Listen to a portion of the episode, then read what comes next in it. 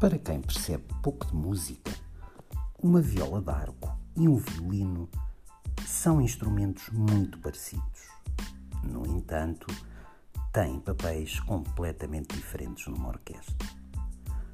Mas devido às semelhanças físicas e principalmente à notoriedade do violino, um músico de viola d'arco deve ter que estar sempre a explicar que não toca violino, mas sim uma coisa parecida.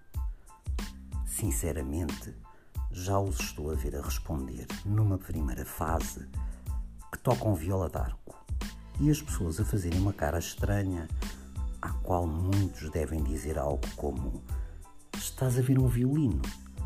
É parecido, mas. E este mas faz toda a diferença. Nós, os besteiros, passamos por um processo similar. Quando dizemos que fazemos tiro com besta, o mais normal é recebermos de volta caras com uma expressão estranha. Muitas vezes temos que ir buscar o tiro com arco, que, sendo uma modalidade irmã, é muito diferente. Enfim, pequenos problemas de quem pratica desportos ou realiza atividades com pouca notoriedade. A verdade é que o facto de sermos pouco conhecidos também traz muitas vantagens. É um pouco como as praias secretas, dão mais prazer.